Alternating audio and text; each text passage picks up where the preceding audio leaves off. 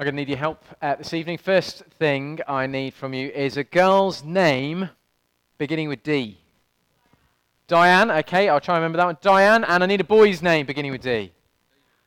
Whoa! Let's go with Derek. Let's go with Derek. So we've got Diane and Derek, okay. I want you to fast forward, maybe it's uh, to the end of this service, maybe fast forward a few days into next week. Uh, a friend comes to you and shares uh, just how they are doing. And we're working Ant very hard this evening, and hopefully uh, the, the sort of how these people are feeling will appear on the screen in a moment. Um, it's it's Diane. And she is totally drained. It's Derek. He's totally discouraged. They're just done with what's going on. They're just feeling got at. Feels like life is just going all the wrong way. They're exhausted, they're fed up, and they're ready to give up.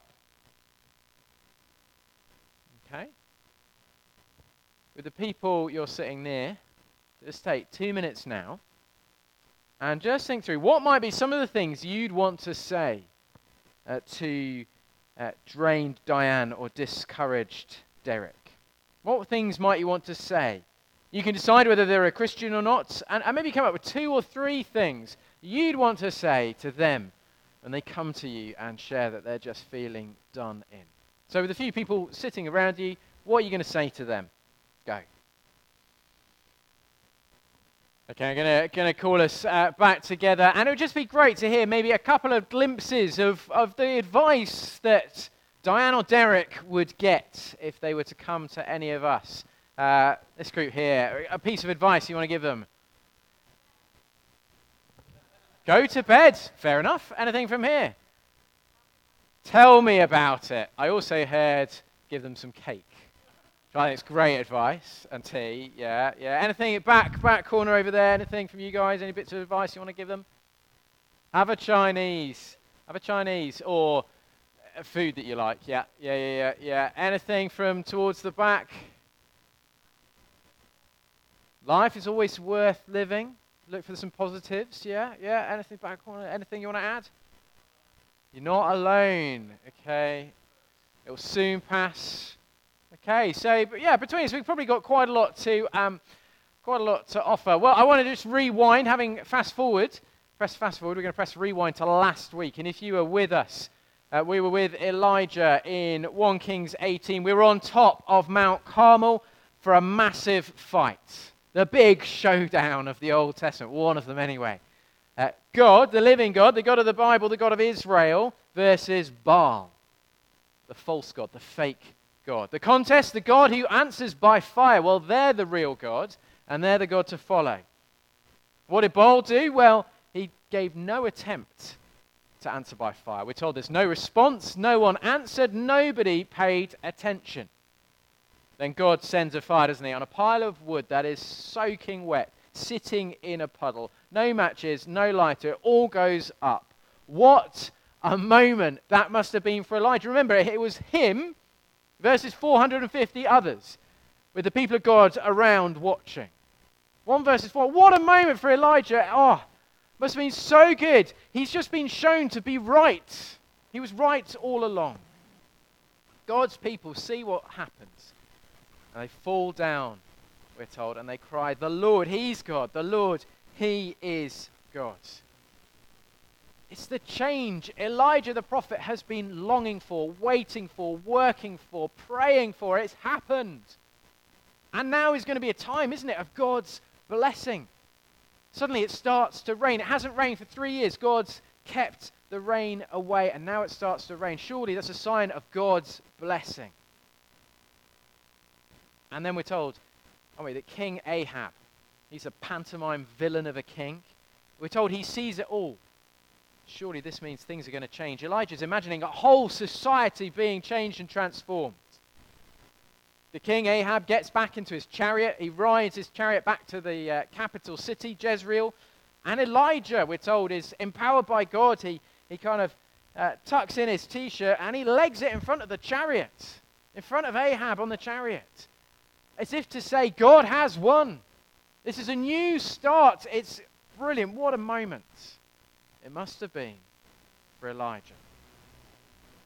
We're going to pick up the story now in First Kings chapter nineteen. Greg's going to come down and read it for us. And you can pick up a brand new church Bible. It's very exciting. We got these out. Uh, a big thank you to uh, the, the donation that made these possible. We're, we're in First Kings chapter nineteen. We're on page three hundred sixty. And Greg's going to read for us. Today's reading is First Kings chapter nineteen. Now Ahab told Jezebel everything Elijah had done and how he had killed all the prophets with the sword. So Jezebel sent a messenger to Elijah to say, "May the gods deal with me, be it ever so severely, if by this time tomorrow I do not make your life like that of one of them." Elijah was afraid and ran for his life. When he came to Beersheba in Judah, he left his servant there while he himself went a day's journey into the wilderness. He came to a broom bush, sat down under it, and prayed that he might die. "I have had enough, Lord," he said. "Take my life. I am no better than my ancestors." Then he lay down under the bush and fell asleep. All at once an angel touched him and said, "Get up and eat." He looked around, and there by his head was some bread baked over hot coals and a jar of water. He ate and drank, and then lay down again. The angel of the Lord came back a second time and touched him and said, "Get up and eat, for the journey is too much for you." So he got up and ate and drank. Strengthened by that food, he travelled for forty days and forty nights, until he reached Horeb, the mountain of God. There he went into a cave and spent the night. And the word of the Lord came to him, "What are you doing here, Elijah?" He replied, "I have been very zealous for the Lord God Almighty. The Israelites have rejected your covenant, torn down your altars, and put your prophets to death with the sword. I am the only one left, and now they are trying to kill me too." The Lord said, "Go out and stand on the mountain in the presence of the Lord, for the Lord is about to pass by." Then a great and powerful wind tore the mountains apart and shattered the rocks before the Lord. But the Lord was not in the wind. After the wind, there was an earthquake, but the Lord was not in the earthquake. After the earthquake came a fire, but the Lord was not in the fire. And after the fire came a gentle whisper. When Elijah heard it, he pulled his cloak over his face and went out and stood at the mouth of the cave. Then a voice said to him, "What are you doing here, Elijah?" He replied, "I have been very zealous for the Lord God Almighty. The Israelites have rejected your covenant, torn down your altars, and put your prophets to death with the sword. I am the only one left, and now they are trying to kill me too." The Lord said to him, "Go back the way you came, and go to the desert of Damascus. When you get there, anoint Hazael, king over Aram. Also anoint Jehu, son of Nimshi, king over Israel. And anoint Elisha, son of Shaphat, from Abel-Meholah, to succeed you as prophet. Jehu will put you to death. Uh, Jehu will put to death any who escape the sword of Hazael, and Elisha will put to death any who escape the sword of Jehu. Yet I reserve seven thousand in Israel, all whose knees have not bowed down to Baal and whose mouths have not kissed him." This is the word of the Lord. Thanks be to God. Thank you very much, Greg. So we have Elijah there, don't we? He goes from, from running with all he's got in front of the king's chariot, full of energy, full of hope, to feeling like he can't take another step, sitting down under a tree, exhausted, and asking God to take his life. Within the space of a few words, everything changes for Elijah. And isn't that our experience in life as well? All it takes is a knock on the door, or a phone call, or a conversation out of the blue. It might be a diagnosis that comes from the doctor, or a result that comes through from a scan. Maybe it's an announcement from your parents or, or close friends to say they're separating, or from a boyfriend or girlfriend to say, "Well, things aren't working out. Or from a husband or wife to say that they're leaving you. And maybe it's uh, exam results or an interview that you thought you had nailed. It's gone totally the other way. Or maybe it's you're called to a meeting with your boss and told you're being made redundant. Or a letter or a call from your landlord to say you're being evicted. You see, for Elijah, it just took one person, didn't it, to undo everything. The king's wife, Jezebel. Jezebel was totally against God, but she was totally for Baal. She hadn't been there for the mountain. Fire on a mountain? So what? Thought Jezebel. When she could just wipe Elijah out. No bother. As if he was just a bit of dried up ketchup on a plate that needs washing up. Whatever Jezebel is up to, those hopes Elijah had for change in people, for a time of God's blessing, to see transformation in society, well, it disappears faster than a flash of lightning. And we're told, verse three, aren't we? Elijah was afraid and ran for his life. And if you've got a Bible actually open, or you, you might be on your phone, it, there might be a little note next to it, a little asterisk, or it's, I think it's a little A in my Bible. Uh, it takes you down to the bottom. Uh, where it says Elijah was afraid, it could also mean Elijah saw. Is Elijah, totally, is he afraid? I mean, is he that worried about Jezebel killing him when he wants God to kill him? I wonder if actually it's saying that Elijah sees what's going on. That actually all his hopes have dried up. And he gets as far away as he has the energy for. He doesn't, he doesn't want to die at the hands of Jezebel. But he's given up.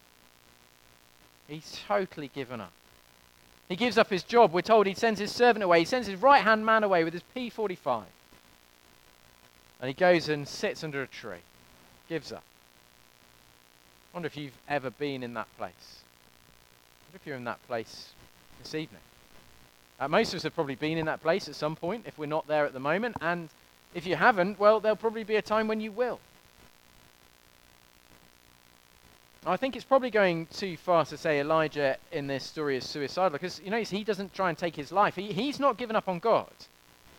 He brings his whole situation, everything that's happened, to God and says, God, it's, it's down to you, and I can only see one possible way forward. Maybe it's happened to you because you've just tried to do too much and it's caught up with you. Maybe it You, you feel like you couldn't be any more battered by life, and yet you look around at the people near you and they're getting through life without a scratch on them.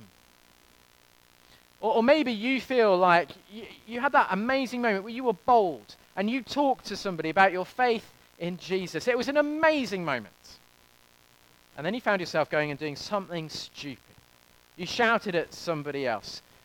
You looked at porn. You found yourself telling a lie to get yourself out of a tricky situation. And, and you just kind of feel like nothing has changed. Maybe you are just worn out from carrying the expectations, the burdens, the emotions of other people. Maybe you hear all this talk kind of from in services of, of, of life to the full that Jesus brings. Life as it's meant to be lived. Experiencing God's blessing, and you're waiting for it to turn up in your life. Or maybe you had great hopes for that job, that relationship, that house move, and it all feels like it's let you down. I wonder what you do in those moments. I wonder if you are a hedgehog or a rhino. I don't know which one you want to be. Are you a hedgehog? Do you end up in a heap?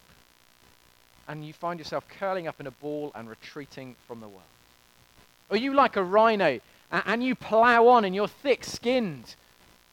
You don't show any emotion. Or, alternatively, you plow on and you just get more angry and more aggressive about life. Doesn't Elijah's experience here tap into our experience of life? It's like drained Diane and discouraged Derek at the beginning. What is it that God does for Elijah? What is it that we need when we land up in this place? Well, I think it is to know and experience that it is God who is God, and to know and experience that this is a God of grace. who's good to, uh, towards us, even though we don't deserve it. So what do we find as some of the things that happens next to Elijah? Have a look down at the um, the, the passage again. So after verse uh, four, Elijah says, "Take my life, I'm no better than my ancestors." What are the, some of the things that happen to Elijah next? Feel free to, to shout out. What are the, some of the things that happen? An angel touches him, yeah. Anything else happen? He's fed. The angel touched him, wakes him up, and um, brings him some bread. Gives him something to eat. Yeah. What else happens to Elijah?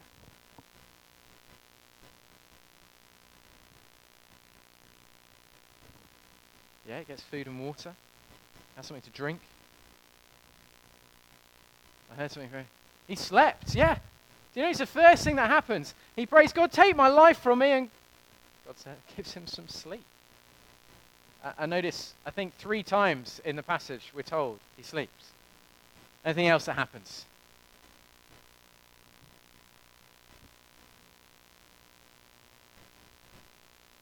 Travel. He gets some serious exercise in. He goes for a walk, doesn't he? forty days and forty nights. And then God asks Elijah, what are, what are you doing here?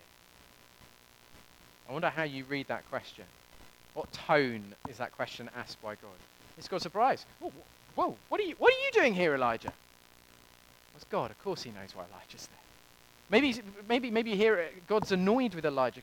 Elijah, what are you doing here? You're supposed to be back up there doing the work for me. Or is God trying to get Elijah to open up, pour out what's on his heart, knowing, like, like the rest of us, it's mixed up and comes with mixed motives. I think God is inviting Elijah just to pour out his heart in prayer. And it's quite hard to find a prop for prayer. Uh, so I brought some, some cards that I use as prayer prompts. And then Elijah has this pretty well-known encounter with hearing God's voice. And it might have been a small voice, but I went and found the biggest Bible I could possibly find.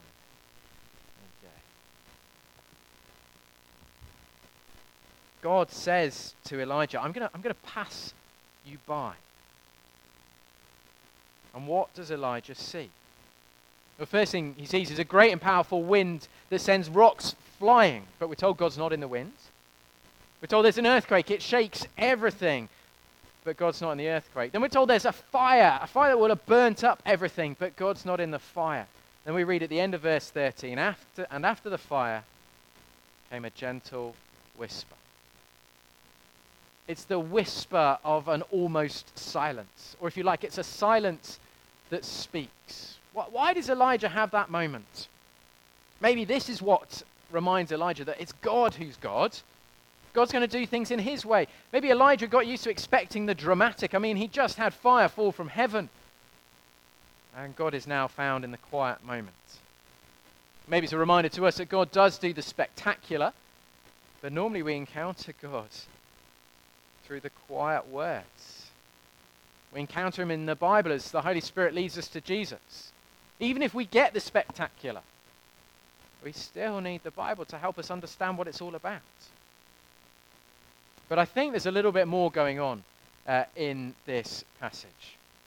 Where is Elijah when all this stuff with the wind and the earthquake and the fire is happening? Where is he? He's in a cave. How long did it take for him to get to that cave? forty days, forty nights. And then there's wind. Then there's earthquake. Then there's fire. I wonder if you've ever watched the remake of a film. And as you watch it, you, you know what's going on because you've seen the original. You know the plot line. We should be reading this going, hold on a moment. This is a remake. This is a remake. Uh, we're told Elijah is on a particular mountain, and here it's called Horeb. But the clue is, in verse eight at the end, it's the mountain of God. This is a famous mountain. This is Mount Sinai. This was the mountain where God told Moses what he was like and what he liked. This is the place where God gave the Ten Commandments. So why does God come in this silence, in this, in this silent whisper? Well, I wonder if it's because he's already said what Elijah needs to hear. And he said it to Moses. And this is a moment for reminding Elijah of it. One of the most famous uh, announcements of who God is that's repeated again and again in the Bible. And we find it in Exodus chapter thirty-four.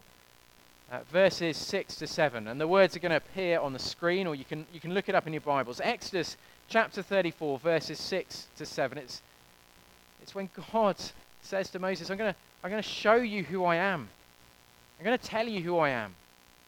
And he passes Moses by, and he says, "The Lord, the Lord, the compassionate and gracious God, slow to anger, abounding in love and faithfulness, maintaining love to thousands and forgiving wickedness, rebellion, and sin.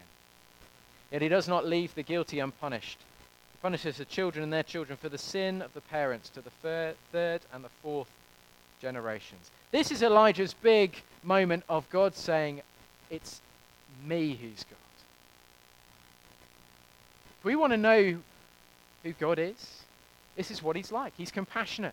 He's gracious, he's slow to anger, he's abounding in love, he's faithful, he's forgiving, and he's just. It's a big, this is who God is moment for Elijah, but it's also a big, God is gracious towards Elijah moment, even though he and we don't deserve it. Wind, earthquake, fire. In this moment, well, they're all destructive, aren't they? They're visual pictures for Elijah that God is just and holy, and not to be messed with. If we were living in another part of the world, and you knew a hurricane was coming your way, what would you do? What would you do? Evacuate? If you couldn't evacuate, what would you do? I don't know, you see them, kind of, they board up the windows, and they go in a basement. Okay, another part of the world, you, an earthquake hits. What do you do? You get yourself under a table. I don't know if that's actually helpful or not, but at least you're doing something. Or if you knew there was a fire, what would you do? Get out, wouldn't you? You would get to safety, whether it's a basement, under a table, away from the fire. And notice, in the wind and the earthquake and the fire, Elijah is kept safe, isn't he? He's kept safe in that cave. The rock, if you like, took the hit, so Elijah didn't. It's a picture of what God's grace is like. We don't experience it in a cave on a mountainside. We experience it in Jesus. And Jesus, God himself, takes the full force of his own judgment when Jesus died on the cross so that we can be kept safe. That's, that's how God can say he's bo- he both forgives but also uh, does not leave the guilty unpunished. What do we need to know and experience when we are feeling like drained Diane or discouraged Derek? What is it that we need to know and experience? We need to know that it is God who's God, not us. And we need to know that God is a gracious God. And those things actually are weaved through everything that Elijah experienced in these verses. Not just in the the well-known bit of the wind and the earthquake and the fire and the still small voice of calm. It's in, it's in the sleep. When we sleep, God doesn't. We need sleep. You need sleep. God doesn't. Because God is God. And sleep is a gift from him to us. He's a God of grace. Now, I suspect all of us are probably far, pretty far off from farming. And farmers, we know, may plant seeds, and they fertilize, and they water, and they harvest, or they might feed and care for animals. But the growth of all those things comes from God. God is God.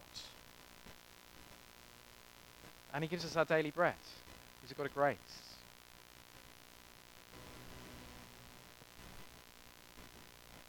We've been created by God to have physical bodies. Even if they age and they go a bit wrong and they don't always do what we want them to do.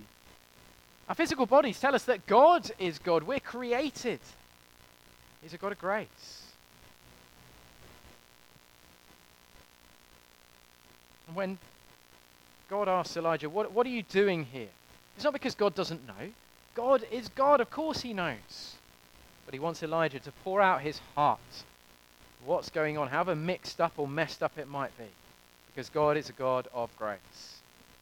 And God reminds Elijah with the quiet whisper of the silence, an experience that says, I am God. A word of grace that does not wipe Elijah out, but restores him. See, in our drained and discouraged moments, we might particularly need one of those things, whether it's sleep or food, uh, whether it's exercise, prayer, or time in God's word. Normally, we need all of them. And notice how God takes care of Elijah's physical and spiritual needs together. You see, sometimes there is a, a time when we kind of over-spiritualize something and we, we don't go and look for the help that we might need, whether it's medical help, uh, whether you're wrestling with, with kind of struggles with your mental health and getting the, the medication, the support, the counseling you might need. But the other thing we might do is just decide everything is physical and God's got nothing to do with it. And that's a misstep. We need it all. It's one of the reasons in we're excited about building the hub community centre and cafes to be able to meet people and their whole lives and to serve them and to hear their stories and to help them to meet Jesus. Notice at the end of this passage, Elijah is restored, isn't he? He's not the same man as before. Like every Christian, he's a bit more battle-scarred now. But he has a deeper experience of who God is and of his grace. And Elijah ends up uh, with a task that he probably never imagined taking on. Because remember, God is God. So he goes off, isn't he? He's told to anoint all these people, including a foreign king. People who would bring judgment on God's people because God is God. But he's also a God of grace. We're told there remain seven thousand who have not started to follow Baal. Because God is continuing his storyline, a storyline that goes all the way to Jesus. And a storyline that when it reaches Jesus, then reaches out into all of our lives and speaks to us in those moments when we are discouraged, when we feel desperate, when we feel drained. Let me pray.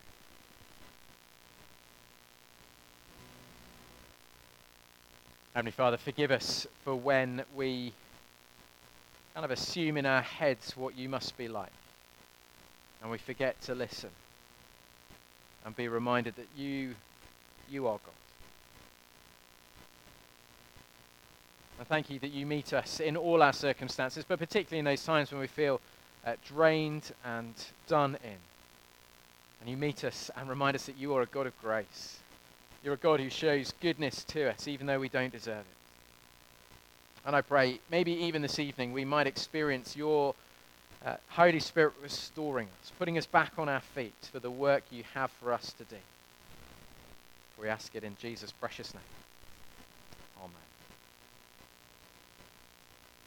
Well, in a few minutes' time, we're going to have uh, uh, time to, to respond to what we've heard um, from this passage in different ways, and, and Lizzie will explain that. But before we do that, uh, we're going to respond in song. The band are going to lead us, and I invite us to stand.